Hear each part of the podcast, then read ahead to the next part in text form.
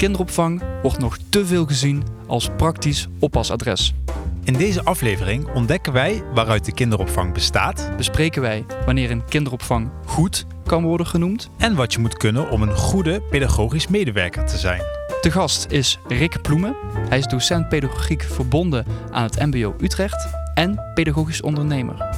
Thyme, vertel eens. Dit is Pedagogisch Verantwoord, de podcast over verhalen, meningen en de wetenschap achter opvoeden. Met Lars Limburg en Thyme van den Beuken. Alweer een nieuwe zoektocht naar wat pedagogisch verantwoord is. Ja, zeker. En vandaag een thema wat belangrijk is, omdat kinderen daar de kennis en vaardigheden leren die ze misschien nodig gaan hebben in de basisschool en de middelbare school. In deze aflevering willen we er eigenlijk achter komen wat de taak is van de kinderopvang. Ja. Zijn die pedagogische medewerkers die daar werken, zijn dat partners in de opvoeding? Of is dat gewoon maar één grote praktische hulp? Ja. Waar ouders hun kinderen even tijdelijk kunnen neerzetten, waar ze dan even leuk gaan spelen en dan gaan zij werken. Dat is echt de hoofdvraag van deze aflevering. Nou ja, en die term, hè, Thyme, kinderopvang, die impliceert al heel erg dat het een praktisch hulpstuk is, ja, in de opvoeding. Hè? Eventjes, je kinderen gaan daar uh, heen, zodat jij even ontlast bent en zodat jij gewoon door kan gaan met je werk en met al het huishouden en met al die andere dingen. Maar wij willen ons eigenlijk vandaag afvragen of er niet meer is dan dat. Zeker, Lars. En dat doen wij deze aflevering samen met Rick Ploemen.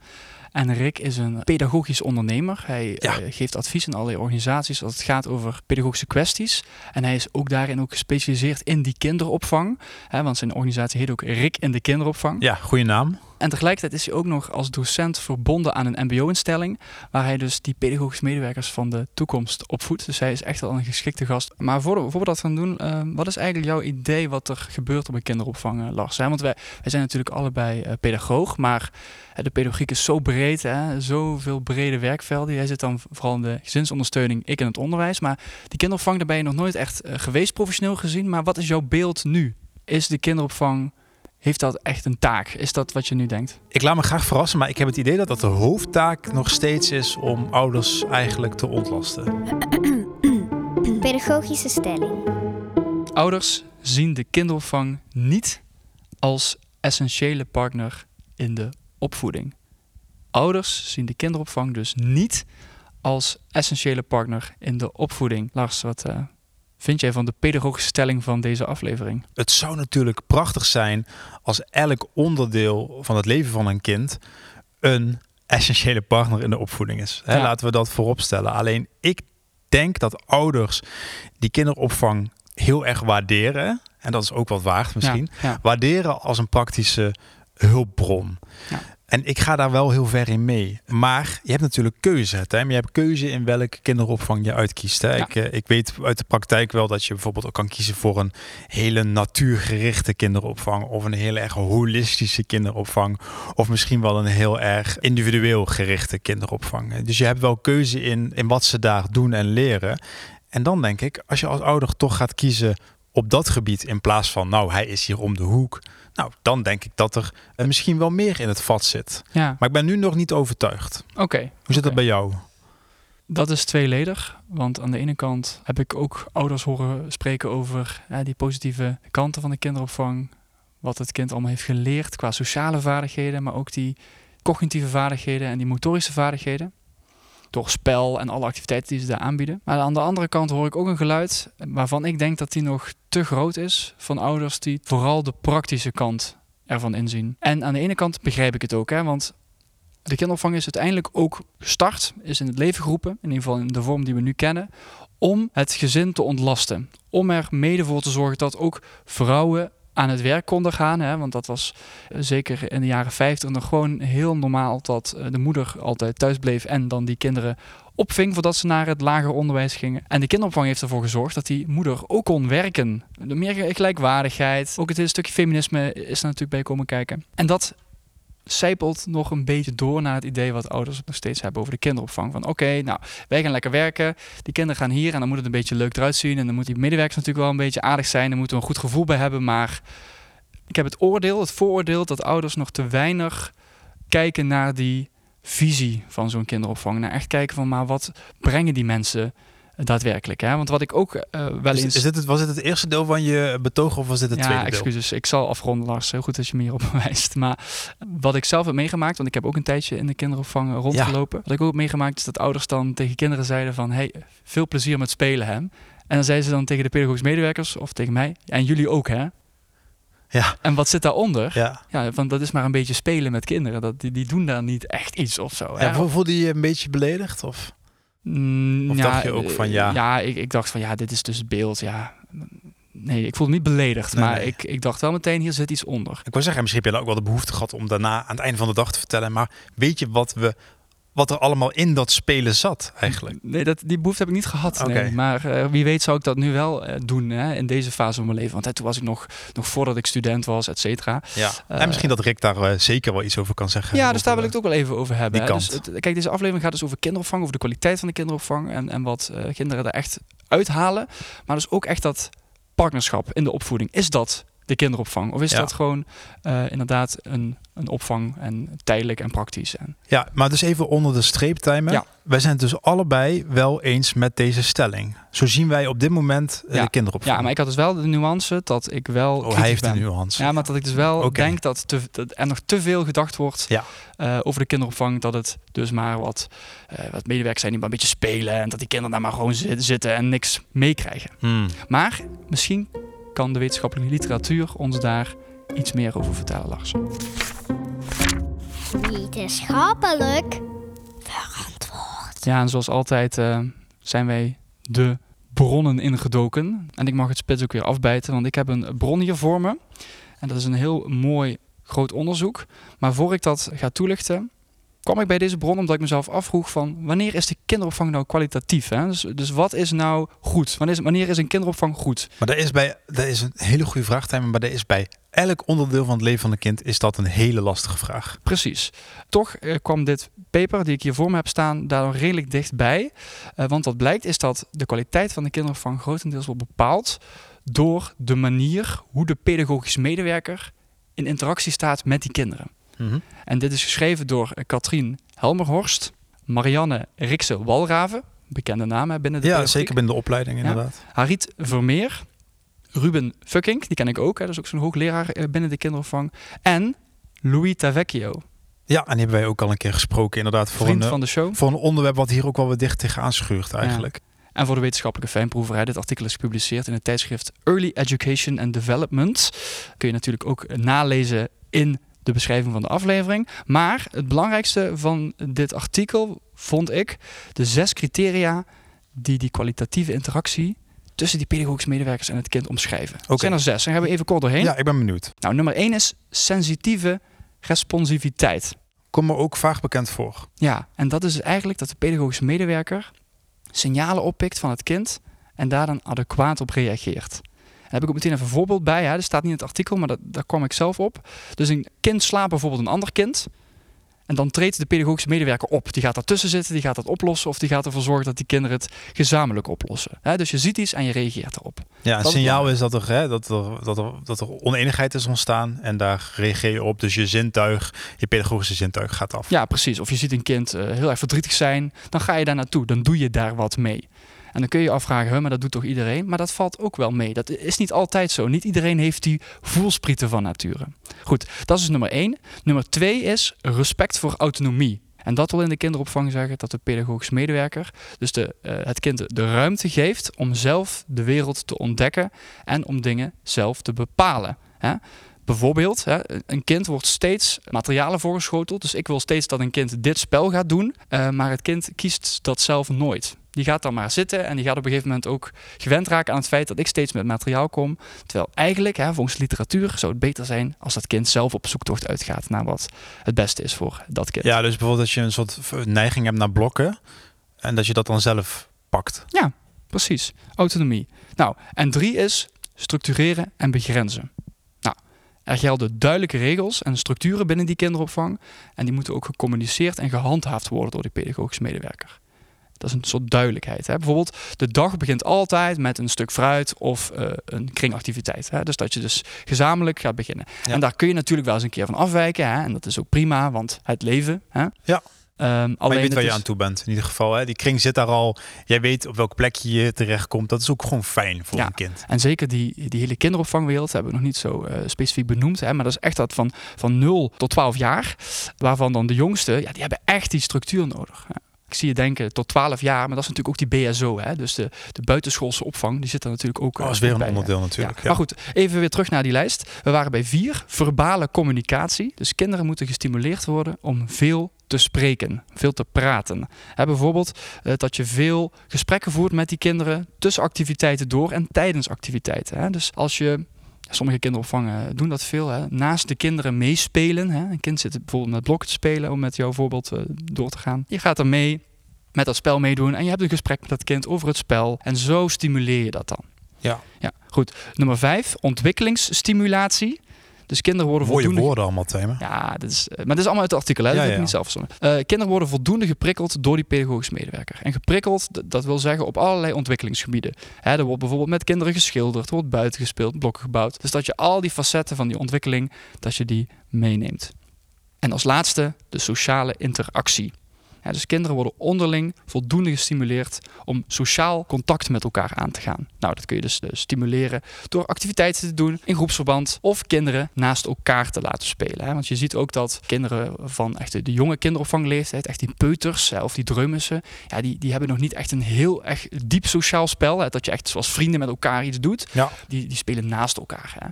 En dat kun je zo mooi met elkaar stimuleren. Het ziet eruit als een lijst met hè, dingen die je ook echt kan controleren in de praktijk. Ja. Dus dat is heel nuttig, denk ik, aan jouw bron. Ja. Ik hoor wel een paar dingen waarvan ik denk... Hmm, misschien ben ik het daar wel niet helemaal mee eens... dat dat nog zo'n belangrijk onderdeel is. Nou, het zou kunnen, het zou kunnen. Uh, en voordat je dat gaat delen, want ik vind het wel interessant om dat te horen...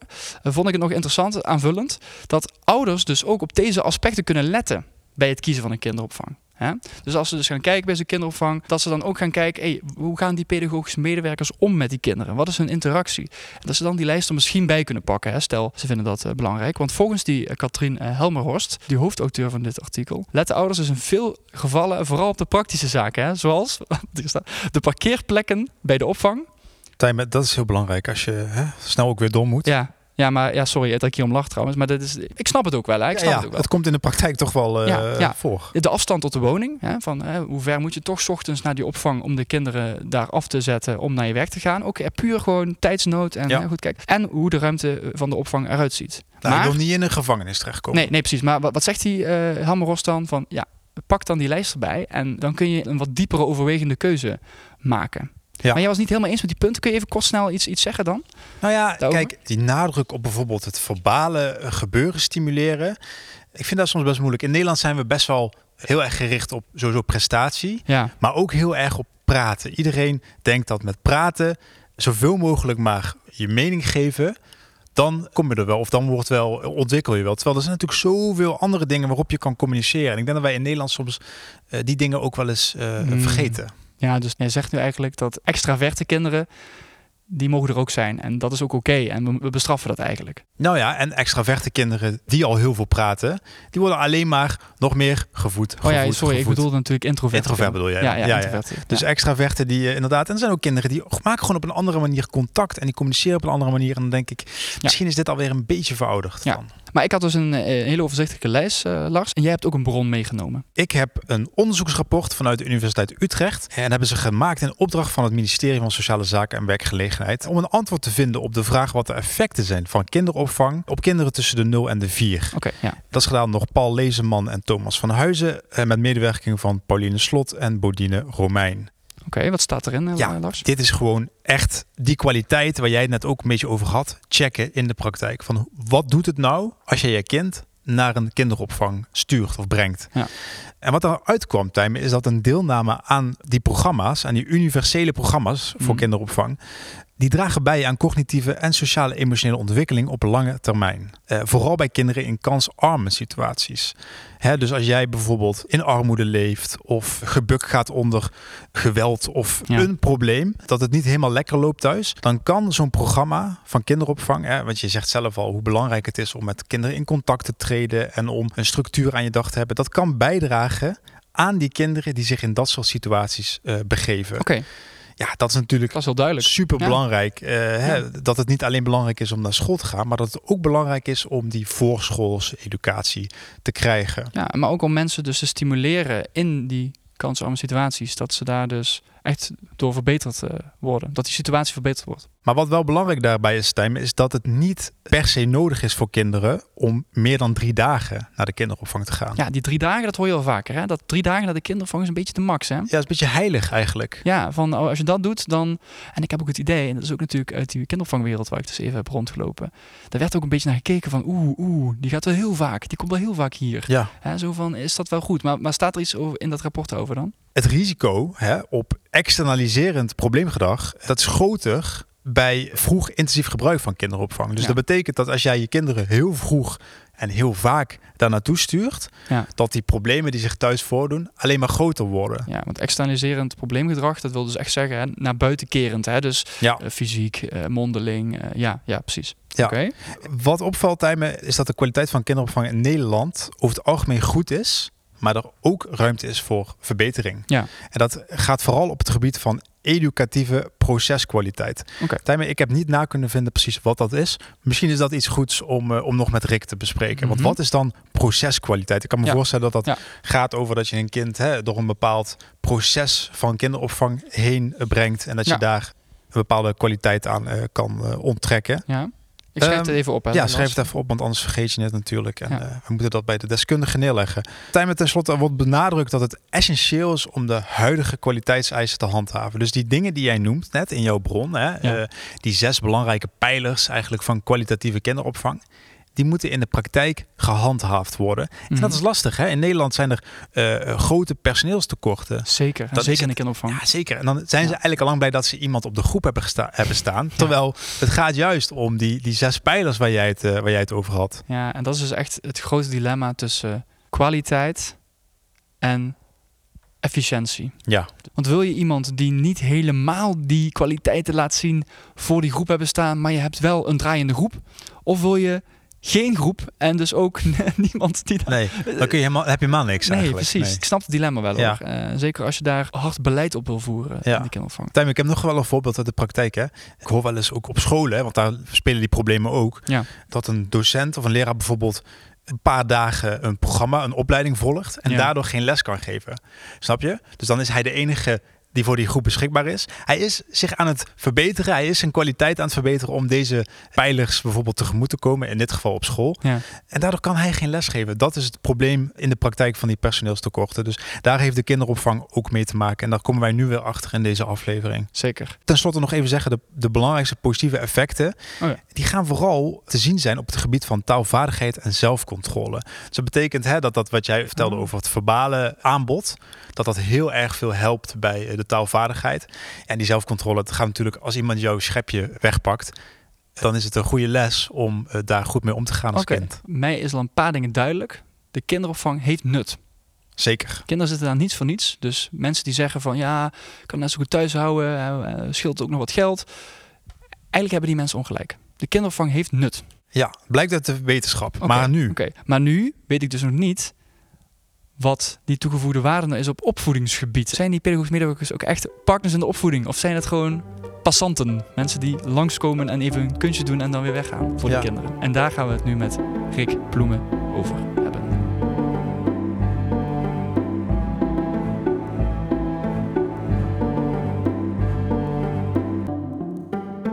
Deskundig verantwoord. Nou, aan onze tafel aangeschoven Rick Ploemen. Jij bent initiatiefnemer en eigenaar van Rick in de kinderopvang, waar je dus onder andere Klopt. advies geeft, coaching geeft over uh, pedagogische vraagstukken.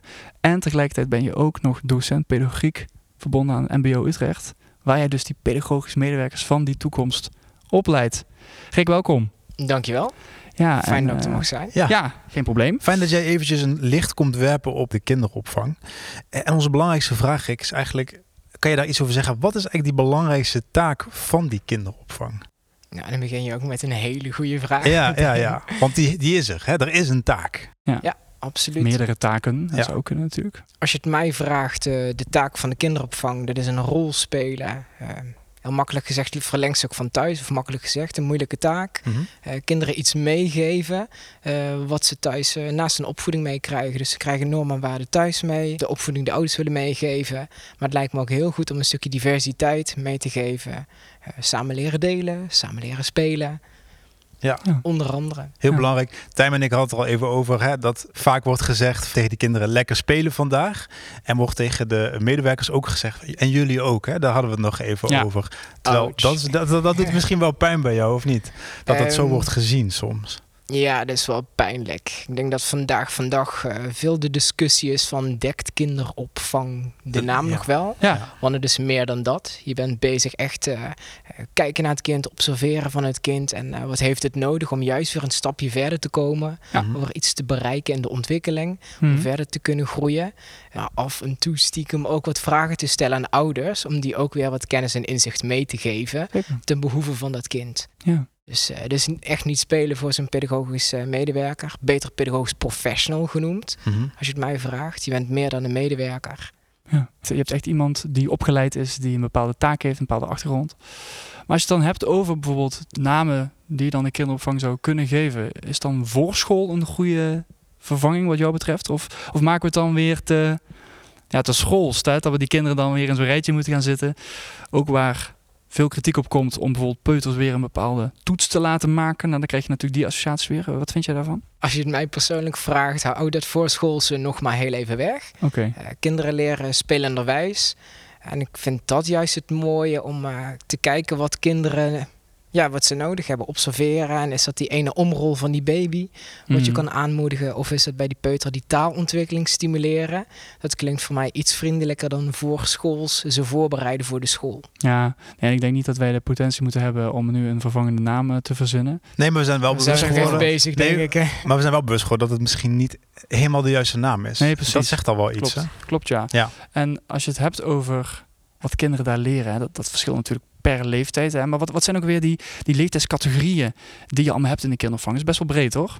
Je hebt de nul tot vier leeftijd, het kinderdagverblijf. De nul tot één, echt de allerkleinste, de baby's. Ja. En dan heb je de één tot twee, de dreumisjes, die de eerste stapjes beginnen te lopen. Die met die volle luiertjes zo ja. stappen, met die stoeltjes ja. lopen te schuiven. Dan groeien ze door naar de peuters.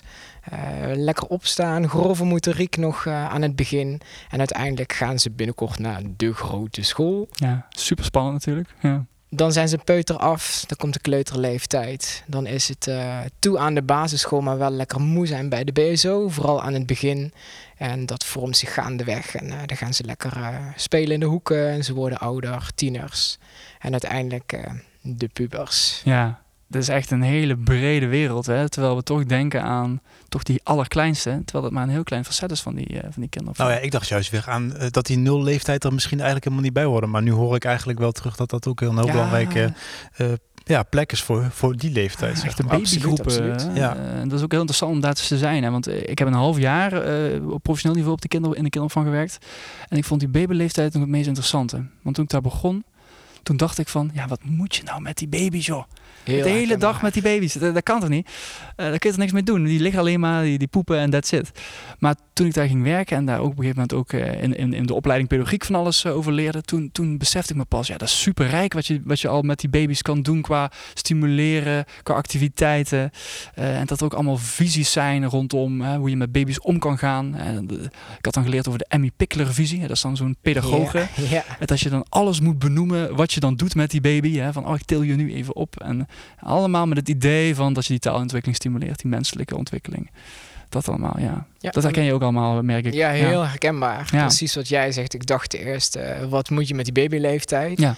Uh, zeker wat dagen daarop meegewerkt. Want ik heb als leidinggevende kinderopvang gewerkt. De nodige dagen bij de babygroep. Ja. En dacht ik ook, wat moet ik met die kleintjes? Uh, ja. Ja. Uh, ze praten niet terug. En, uh, en ja. dan, je ja. bent alles aan het uitleggen. Maar Uh, Uh, wij werken hard en ik zeg altijd dat baby's misschien nog wel harder werken. Want als je gaat kijken hoeveel mijlpalen dat zij bereiken en ze worden naar binnen gedragen als kleintje en ze lopen zelfstandig door naar de volgende groep, ja. naar de peutergroep. Ja, terwijl wij dus, altijd uh, denken van oh, die hebben zo'n mooi leven.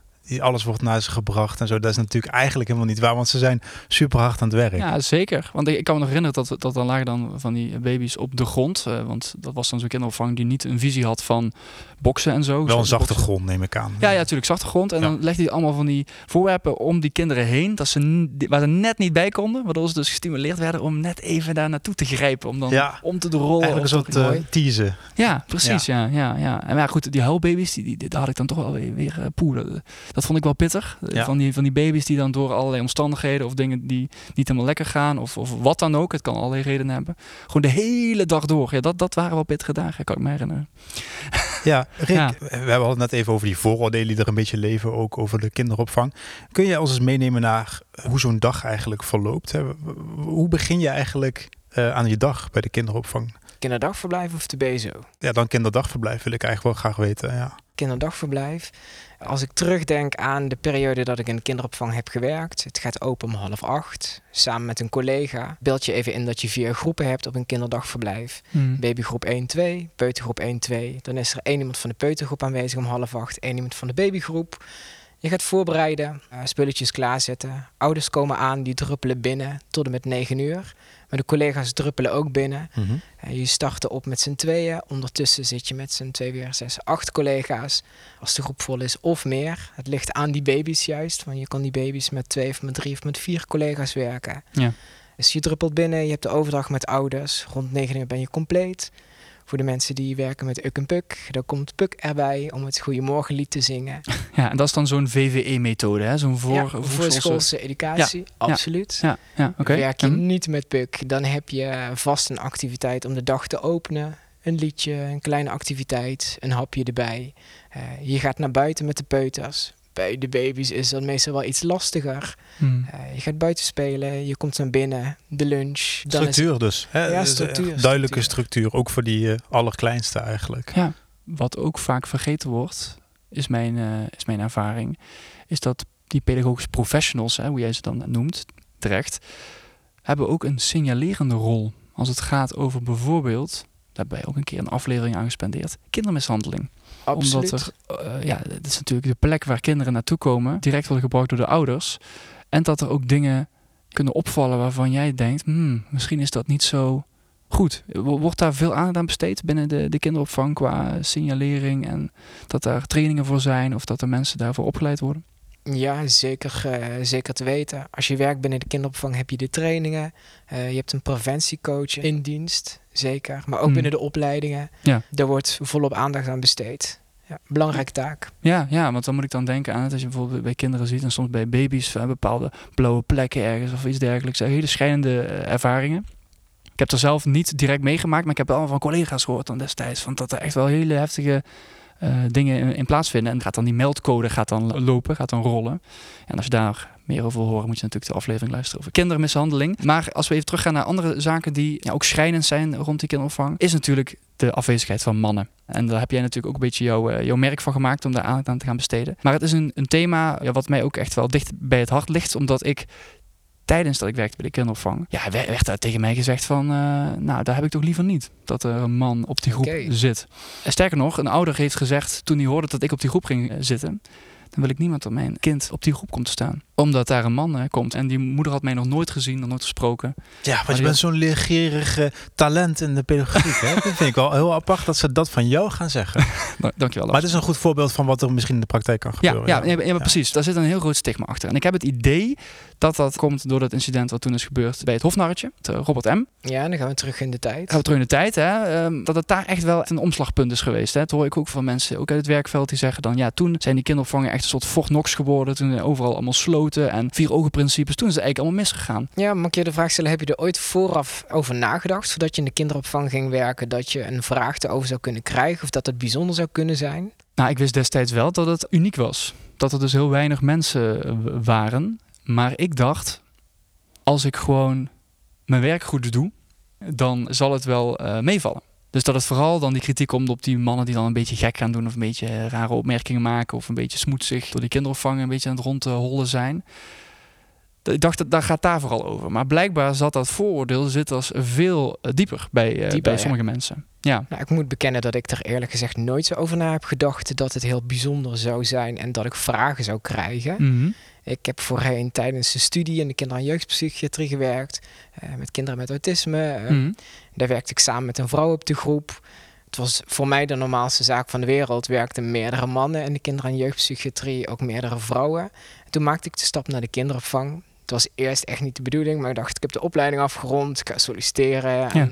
Als die kans zich pakt, dan doe ik het. Die kans was er meteen. En ik herken ook wat jij zegt. Van, hé, hey, dan krijg je een vraag van, uh, werk je op de groep? Dan moet ik zeggen, nee, ik werk hier op kantoor als, uh, als oh. leidinggevende. Mm-hmm. Okay. Mm-hmm. Of dat je de groep oploopt en dat een kindje denkt, oh, uh, wat spannend. Ik ga eerst even kijken en afwachten. Dus dat je een bepaalde reactie ziet bij kinderen. Ja, maar soms ook een tegendeel. Dat zo'n tiener uh, op je afkomt en zegt, yeah, we gaan voetballen. Ja. Of zo'n peuter die, om, die om de nek vliegt. Ja. Ja, eigenlijk ook om het feit dat je een man bent. Dus het roept ander gedrag op bij kinderen, maar ook ander gedrag bij ouders, heb ik gemerkt. Ja, en ook lijkt het zo te zijn dat ook veel speelt in die kinderopvang überhaupt genderrollen. Een collega van mij heeft dat onderzocht. Als je het hebt over die traditionele genderrollen, waar ouders, waar vaders of moeders wat die zouden moeten doen, dat de kinderopvang daar ook in mee, mee speelt. Als een kind ziek is, dat dan de moeder wordt gebeld en niet de vader. Herken je dat? Oh, ik denk dat het zo erin is geslepen, zo onbewust. Ja, dat ja. we denken, de moeder is zorgend, dus we bellen Precies. eerst de moeder. Ja. En dan bellen we de vader. Nee, dat is ook geen verwijt, denk ik. Het is wel iets waar in de samenleving breed eh, wordt er allemaal gesprekken gevoerd over genderrollen, of we dat dan wel moeten doen. Sommige mensen zeggen van, nou, daar moeten we allemaal vanaf. Of dan maar moeten we ook zo dat Rick heel erg bij vooruitstrevende uh, kinderopvang uh, is geweest. En dat het daar minder speelde dan oh, ja, dat zou wat kunnen. Jij vertelt. Dat misschien. zou kunnen, dat zou kunnen. Oh, dus wel divers. Wat ik heb gezien hoor. Ja, oké. Okay. Van locaties die zeggen van nou hartstikke leuk, maar uh, leuk dat je er bent, maar goed als je dadelijk ook weg bent. Oké. Okay. Uh, meer in de zin van nou leuk dat je een training komt geven, maar voor ons is het spannend als er iemand op de groep komt werken. Ja, precies. Ja. Die locaties heb ik gezien tot locaties die de vlag uithangen en denken yes, uh, ja. uh, wanneer kom je solliciteren bij wijze ja. van spreken. Ja. Waarom is het belangrijk dat mannen, dat er meer mannen op die locaties komen werken? Hoe heb jij? Volgens jou hè? Uh, nou, het, je benoemt net ook gender, maar ik denk dat het heel goed is voor opgroeiende kinderen om een stukje diversiteit mee te geven. En nou, mannen in de kinderopvang blijft dan nog een bijzonder thema vandaag de dag. Maar ik las van de week uh, in een vakblad kinderopvang stond dan man en de gasthouder. En het uh, is nog een stukje bijzonderder dan. Mm, ja. Dan werk je als man helemaal alleen. En dan lees ik dat en dan vraag ik me eigenlijk af, uh, het wordt zo mooi uitvergroot en we moeten meer mannen in de kinderopvang. En oeh, het is een bijzonder thema. Maar we vergroten het niet uit dat, dat er ook vaders zijn en dat er ooms zijn en dat er opa's ja. zijn. Die ja. ook oppassen en die ook onderdeel zijn van het opvoeden van kinderen. En oh zo belangrijk. Ja, ja. Maar ik denk wel ook, Thyme, wat jij vertelt. Het is wel moeilijk om die stap te zetten als je al zoveel vooroordelen om je oren krijgt eigenlijk. Ja, hè? Ja, precies. En daarom denk ik ook echt wel, hè, om even terug te komen op die historische uh, basis. Ik denk toch wel dat echt dat, dat, dat, dat incident met die Robert M, dat het echt wel echt in de hoofden van mensen is gaan zitten. Omdat dat was ook een pedagogisch medewerker die dus zich heeft vergrepen aan kinderen. En dat dat echt de grootste angst is van ouders. En dat heeft een koppeling gekregen aan mannelijk figuur of aan, aan de man zelf. Hm. Van, dat zijn, uh, en, en de voordelen die erbij komen kijken. Hè, van, ah, je bent kinderen werken, je bent toch geen viespeuk. Dat soort hardnekkigheid. En hey, dat is misschien een leuk bruggetje, Rick. Want jij hebt een aparte tool ontwikkeld om met mensen te praten over thema's rondom mannen in de kinderopvang. Jazeker. Ik kan hem, de, kan hem erbij pakken. Ja, anders bij, uh, Rick. Leg hem eens op tafel. Even voor de mensen, want het is een podcast natuurlijk. Wat, wat zien we nu? Wat leg jij nu op tafel? Een uh, glazen potje en daar zitten vragenkaarten in. En het zijn uh, gesprekstarters ja. om het thema mannen in de kinderopvang, wat de een uh, best lastig en spannend vindt en de ander vindt het vrij makkelijk. Maakt niet uit, maar het is de bedoeling om daar uh, een van de veertig vragen eruit te pakken en daar het gesprek over aan te gaan. Okay. Dat het mooie gesprekstarters kunnen zijn. Nou, ik, uh, ik ben er klaar voor. Ja, wij staan ook heel erg open voor dit uh, thema te bespreken. Dus uh, een vraag ah, helpt misschien. Ja, Rick, moet ik er eentje uitpakken? Ja. Zal ik er eentje ja. uitpakken voor jullie? Of, uh... ja, dat is goed. Nou, doe maar. En dan moeten wij deze vraag beantwoorden. Of hierover in gesprek of hierover gaan. In gesprek gaan. Ja, ja. Ik weet, so. niet, weet niet of we meteen een antwoord kunnen vinden, Thyme. Maar... Nou, de eerste vraag wat ik hier voor me zie liggen. Hoe behouden we mannen in de kinderopvang? Dus die mannen die er zijn, hoe kunnen we ze behouden? Kijk, dat is meteen al een goede. Een hele goede vraag. Ik denk dat het gewoon belangrijk is dat ze zich een beetje gelijkwaardig voelen. Wat je doet, dat dat op dezelfde manier gewaardeerd wordt als dat wat vrouwen doen in die kinderopvang. Ja. Zelf in de praktijk vind ik ook waardering heel belangrijk voor het werk wat ik doe. Omdat het is zo specifiek werk met kinderen werken. Überhaupt om meer mannen in de pedagogische domeinen te krijgen. Hmm. Waardering. Hoe zie jij dat? Ja, die waardeer ik. En ik denk ook dat, dat het vak wat minder in dat hoekje mag zitten van, hè, dat is typisch vrouwelijk. Hè. Dat hele opvoeden, dat hele verzorgende, dat is alleen maar voor de, de vrouw. Terwijl er, als je ook kijkt naar bijvoorbeeld de B S O, best wel eens activiteiten of taken bij kunnen zitten die je tot traditioneel mannelijk zou kunnen plaatsen. Mm-hmm. En buiten of je die traditionele rollen wel of niet wil behouden of dat je er iets mee wil, er zijn heel veel mensen die dat wel nog belangrijk vinden. Hè. Er zijn heel veel mannen die niet naar de kinderopvang gaan omdat ze denken, oh, dan ga ik alleen maar luisteren te verschonen, ga ik alleen maar met baby's koetje koetje, daar heb ik geen zin in. Ik wil gewoon even wel met een bal of ik wil even iets actiefs doen met die kinderen naar het bos of zo. Maar dat kan gewoon, dat kan in de kinderopvang. Er zijn allemaal manieren hoe je dat uh, vorm kan geven zelf. En ook status is een belangrijk onderwerp. Hè. Dus dat... En salaris, waarschijnlijk gaat het ook oh. over salaris. Ja, nee, dat bedoel ik. Kinderopvang, dat, dat weten we allemaal, daar word je niet uh, steenrijk mee. Nee. Maar dat we daar dus veel meer de waarde van gaan inzien. Van dat prille begin. Met kinderen die basis leggen voor die samenleving. Voor, dat, voor die maatschappij. Dat, ik denk dat dat wel uh, mannen kan aanspreken. Je luistert naar Pedagogisch Verantwoord.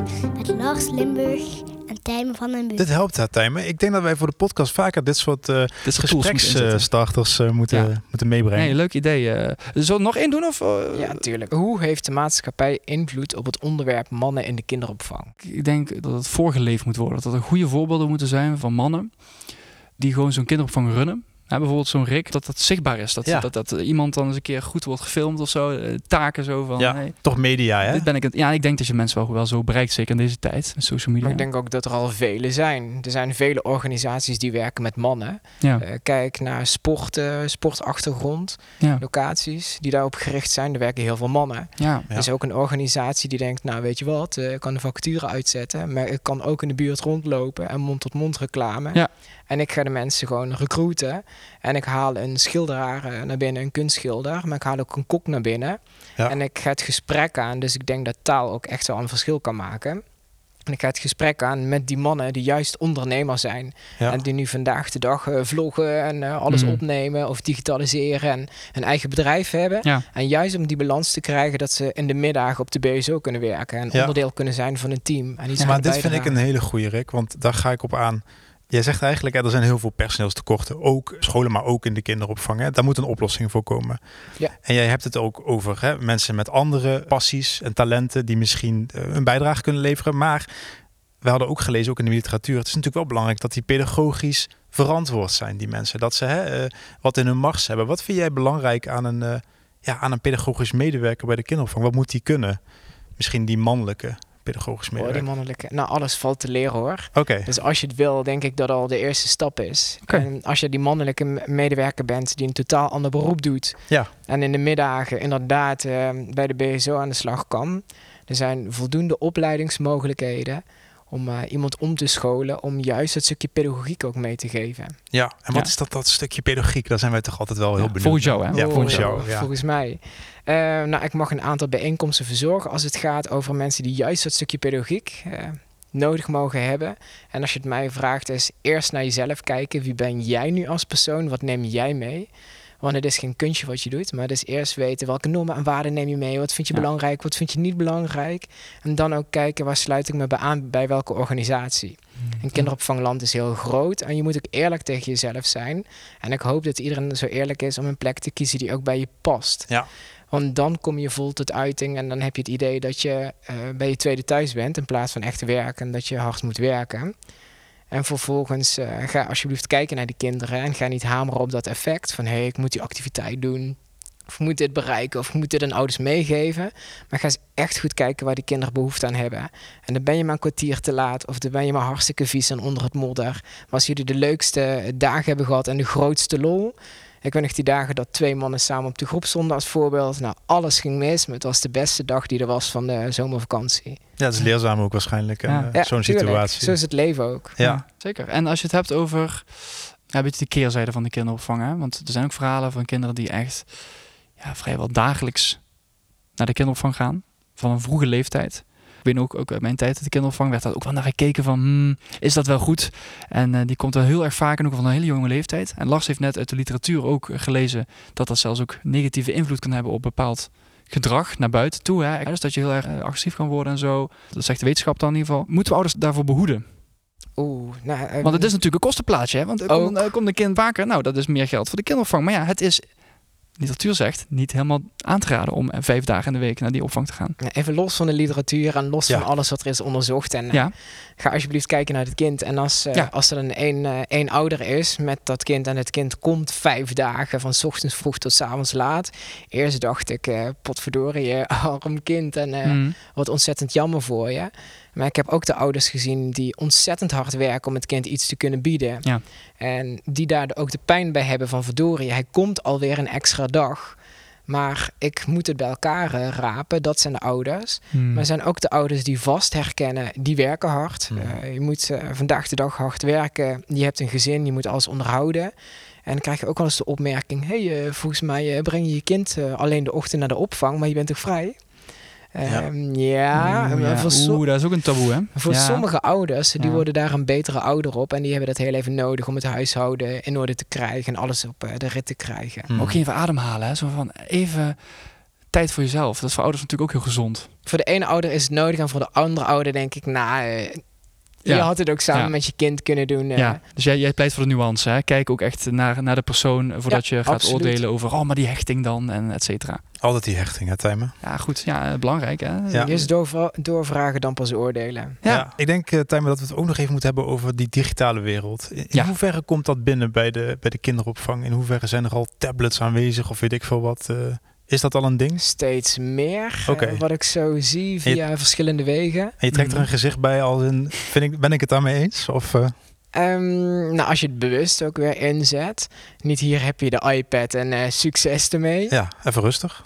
Uh, ik zie veel plekken die het heel bewust inzetten. Of de iPad hoog. Of uh, het moet ondersteunend zijn. Bijvoorbeeld mm. met interactief voorlezen. Mm. Dat is hartstikke leuk. Ja. Maar er zijn ook uh, ontzettend gave beweegvloeren. Er zijn spelletjes met games dat de kinderen over het speelplein heen uh, hollen met zo'n iPad. En die moeten dan weer iets scannen en een opdracht doen. Nou, hoe gaaf is dat? Ja, ja echt die digitale vaardigheden heel jong uh, meegeven. Kan jij ook die kinderopvanginstellingen begrijpen die zeggen... jongens, die digitale wereld, jongen, daar gaan ze de hele leven lang nog zo mee ondergedompeld worden. Laat ze in godsnaam alsjeblieft ja, niet. even met die natuur opgroeien, in die bossen spelen, lekker buiten. En tablets, daar, daar komen ze nog wel uh, mee in aanraking. Wat vind je ja, daarvan? Maar je kan het niet honderd procent buiten de deur houden, denk ik. Ga je het krampachtig buiten de deur houden, kan het ook zijn dat kinderen daar juist de interesse in hebben. Mm. En je hebt de middelen gewoon nodig om te communiceren met ouders of... Uh, probeer het dan zo minimaal mogelijk in te zetten en probeer het zo leuk mogelijk te maken om inderdaad die bossen in te gaan. Ja, ja. En prikkelen, hè? Zintuig prikkelen. Dat, ja. dat is eigenlijk ook ja. waar de kinderopvang ja. over gaat. En je hebt uh, uh, leuke apps en leuke geluidjes die waar je dan toch uh, ja. ook kan gebruiken. Als een soort aanvulling misschien, ja. denk ik dan. Ja, en ook nog even wat, wat me nu maar opkomt hè, rondom de kwaliteit van de kinderopvang. Hè? En dat is een beetje een triggerwoord in de kinderopvangwereld. Heb ik zelf ook uh, mogen ervaren. En dat is het woord, of de afkorting, G G D.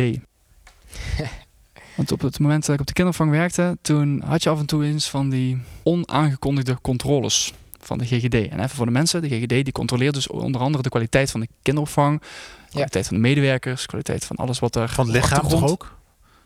Nou, dat is een andere afdeling. Een andere afdeling. Andere afdeling. Maar, ja, maar, ja, maar laat ik het dan onthouden. Ja, ja, ja, ja, zeker, zeker. Maar dat ze dus ook gaan kijken, hè, zijn alle diploma's wel op orde? Heb je alles wel ja. uh, goed netjes uh, gehouden hier?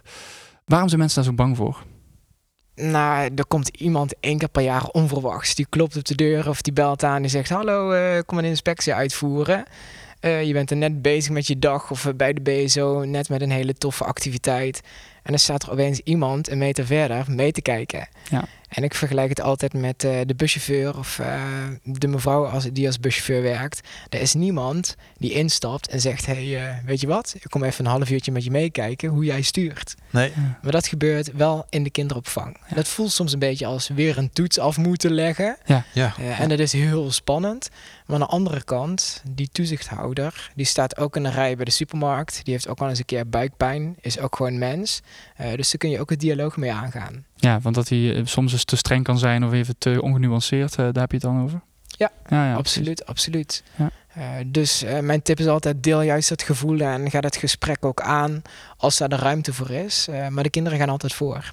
Ja, je hebt natuurlijk wel dat als dat gecontroleerd wordt, dat, dat ze ook daadwerkelijk bezig gaan met de kwaliteit. Ja. En dat die uh, goed blijft. Ja, nee, want ik snap dat natuurlijk wel. Hè? Want ik vind het ook, uh, als ik dan uh, hier college aan het geven ben, dat dan, uh, dat het dan best wel redelijk, hè? Dat, dat, dat is mijn werk, dus dat doe ik dan gewoon. Maar als ik dan weet, dat er iemand in het hoekje zit die met mij aan het beoordelen is, dan ga ik misschien ook wel een beetje wat, wat, wat zweet uit de put gaan krijgen, misschien. misschien. Wat dan ook, dat ik het ook spannend vind. Dus ik kan me dat wel voorstellen. Maar aan de andere kant, wat ik toen dacht ook vaak, en wat ik ook zei tegen mijn collega's toen, van ja, maar we doen het toch goed? We hebben toch alles op orde?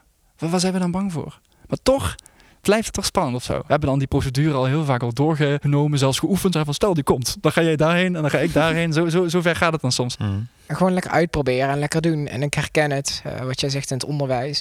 Ik moedig alleen uh, collega's alleen maar aan van ga alsjeblieft bij elkaar in de klas kijken. Ja. Want dan wordt het ook niet meer zo bijzonder. Ja. Dus uh, soms moeten de dingen een beetje buiten onze comfortzone doen.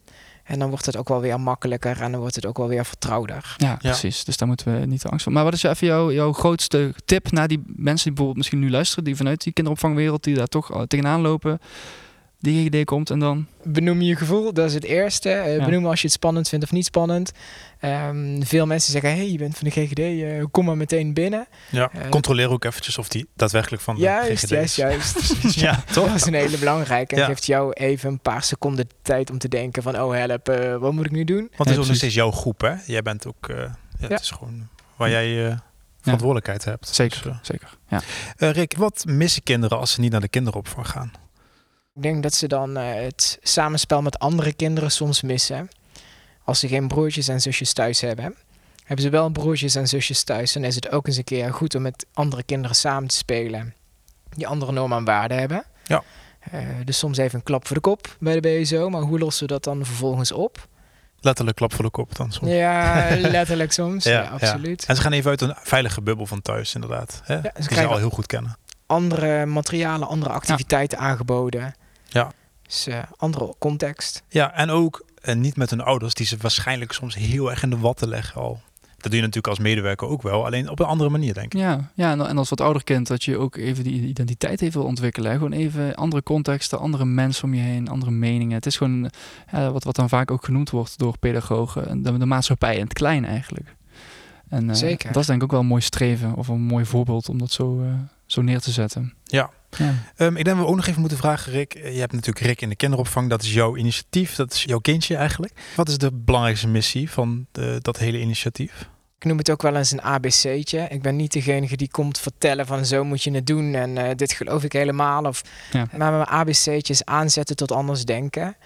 B, een stukje bewustwording creëren. En C, dat is uit je comfortzone stappen. Ja, ja. En ja. of we het nu hebben over de thema's van inspectie in de kinderopvang en toezicht. Of we hebben het over mannen in de kinderopvang. Of mm-hmm. we hebben het over gender. Ik hoop dat mensen aangezet worden tot even nou, eens een ander boek openslaan om voor te lezen. En niet alleen de prins en de prinses die gaan trouwen. Maar misschien de twee prinsessen die gaan trouwen. Ja. Daar heb je het stukje gender te pakken. Of bij bewustwording, hoe belangrijk dat het is dat er ook diversiteit in de kinderopvang moet zijn. Zodat kinderen en ook die tieners kunnen afwegen van hé, hey, uh, wil ik eigenlijk wel zijn wie mijn vader is? Of ja. uh, wil ik wel eigenlijk zijn wie mijn moeder is? Maar er zijn meerdere rolmodellen. En er ja. zijn meerdere vriendjes en vriendinnetjes van mijn leeftijden. Ja. Met andere meningen. Ja, en ook bij die identiteitsvraagstukken, daar kun je dus ook uh, het over hebben met die pedagogisch professional. En, en die zouden daar dan ook een mooi gesprek over kunnen voeren, hè, wat jou betreft. Ja, ja, zeker, zeker. En als je even naar de toekomst kijkt, Rick, hoe ziet dan voor jou de ideale kinderopvanginstelling eruit? Nou, dan heet hij sowieso geen kinderopvang meer, want dat woord gaan we dan een keer schrappen. Maar het rest... klinkt ook als een goede vraag uit de pot, uh, wat jij nog stelt. Nou, nou, ik weet niet wie er tussen zit, maar uh, had zo maar gekund. Of er een andere vraag is voor uh, andere naam voor kinderopvang. Uh, nee, of uh, hoe die ideale kinderopvang eruit ziet. Ja, of dat zou een uh, mooie vraag voor de ja, nou, zijn precies, geweest. Ja. Ik mag hopen dat we dan een beetje buiten de muren van uh, de kinderopvang gaan denken. Dus kinderopvang is buiten de muren. Ik noem het ook altijd binnen het onderwijs. Onderwijs geef je ook niet binnen de schoolmuren. Is ook daarbuiten. Daar ja. is juist het echte leven. Daar gaan ze deelnemen aan de maatschappij. Daar gaan ze op hun neus vallen. Daar gaan ze successen behalen. Dus waarom trek je er juist niet op uit? Dus wat minder hekken, hoop ik, in de kinderopvang. Ja. Dan denk ik een beetje meer aan de Scandinavische landen, aan Denemarken.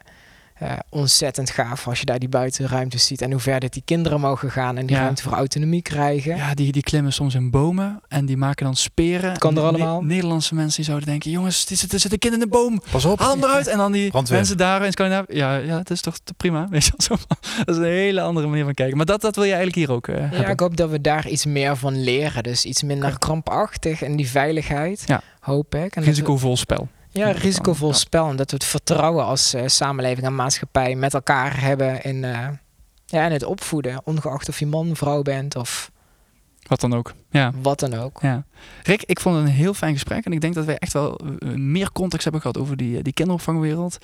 En uh, ik wil je hartelijk bedanken voor uh, het delen van jouw inzichten. Ja, Mooi. misschien moeten we ook nog, toch nog even vragen, Rick, waar we jou kunnen vinden. Inderdaad. He, als mensen nog meer willen weten over uh, Rick in de kinderopvang of in de kinderopvang op zich, w- waar kunnen ze jou bereiken? Ze kunnen googlen naar mijn website w w w punt rick ploemen punt n l of je kan zoeken op uh, de socials, Rick in de kinderopvang. Hartelijk dank.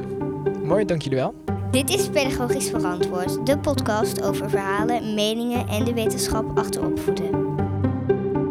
Ik denk dat we heel veel nieuwe informatie hebben ingewonnen bij, uh, bij Rick Thyme. En ik ben heel erg benieuwd of die informatie en die ervaring die hij deelde, of die uh, invloed hebben gehad op hoe jij naar de stelling kijkt. Uh, en de stelling was, ouders zien de kinderopvang niet als essentiële partner in de opvoeding. Nou, ik denk dat er nog veel te winnen valt. Als het gaat om de naam, kinderopvang, daar moeten ja, we vanaf. Hè? We moeten daar nog eens uh, nieuws op verzinnen, ja. En met de waardering van die medewerkers. Dat mag echt wel beter. En dat kan, wat mij betreft, door de impact van deze mensen meer te tonen en meer te bespreken met elkaar op het leven van kinderen en jongeren. Ik denk, als we dat allemaal met z'n allen meer gaan doen, dan, dan, dan lukt dat wel. Dat de kinderopvang overal wordt gezien als een essentiële partner in die opvoeding. Heel mooi, Thyme. Ik, ik ben wel een beetje aangegaan op het enthousiasme van Rick. En ik zie daarin dat er nog veel te winnen is. In, zeker in Nederland, als het gaat om kinderopvang. Dan dat, eh, wat jij ook zei over dat Fort Knox, hè, dat we toch een beetje alles hebben dichtgebouwd. Dat we misschien nu weer aan een andere beweging, een tegenovergestelde beweging bezig zijn. En namelijk dat het weer wat transparanter mag. Dat, dat het wat meer de maatschappij in het klein mag zijn. Hè? Wat Michel de Winter ook wel heeft gezegd over scholen. Ik denk dat dat bij de kinderopvang ook uh, mag gelden. Het is nou eenmaal een hele belangrijke leerschool, die kinderopvang. En we moeten het niet zo zien als een plek waar heel veilig, in hele veilige kaders, kinderen de dag door moeten komen. Ja. Dus ga inderdaad gluren bij de buren. Ga ook in Nederland op zoek naar een kinderopvang die past bij jouw waarden, jouw normen en waar jij in gelooft als ouder. Ja, en kijk dus ook ietsjes verder. Je hoeft niet per se die zes criteria te pakken die we in de wetenschappelijke literatuursectie hebben besproken. Maar kijk ietsjes verder dan alleen de parkeerplaatsen en hoe dichtbij de kinderopvang ligt. Maar probeer ook echt te kijken naar die pedagogische medewerkers. Wat doen die? Wat voor kwaliteit hebben deze mensen? En respecteer die kwaliteit ook.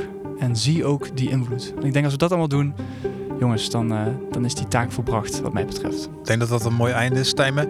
Ik wil de luisteraar, jij, bedanken voor het luisteren. En blijf zoveel mogelijk pedagogisch verantwoord. Tot de volgende keer!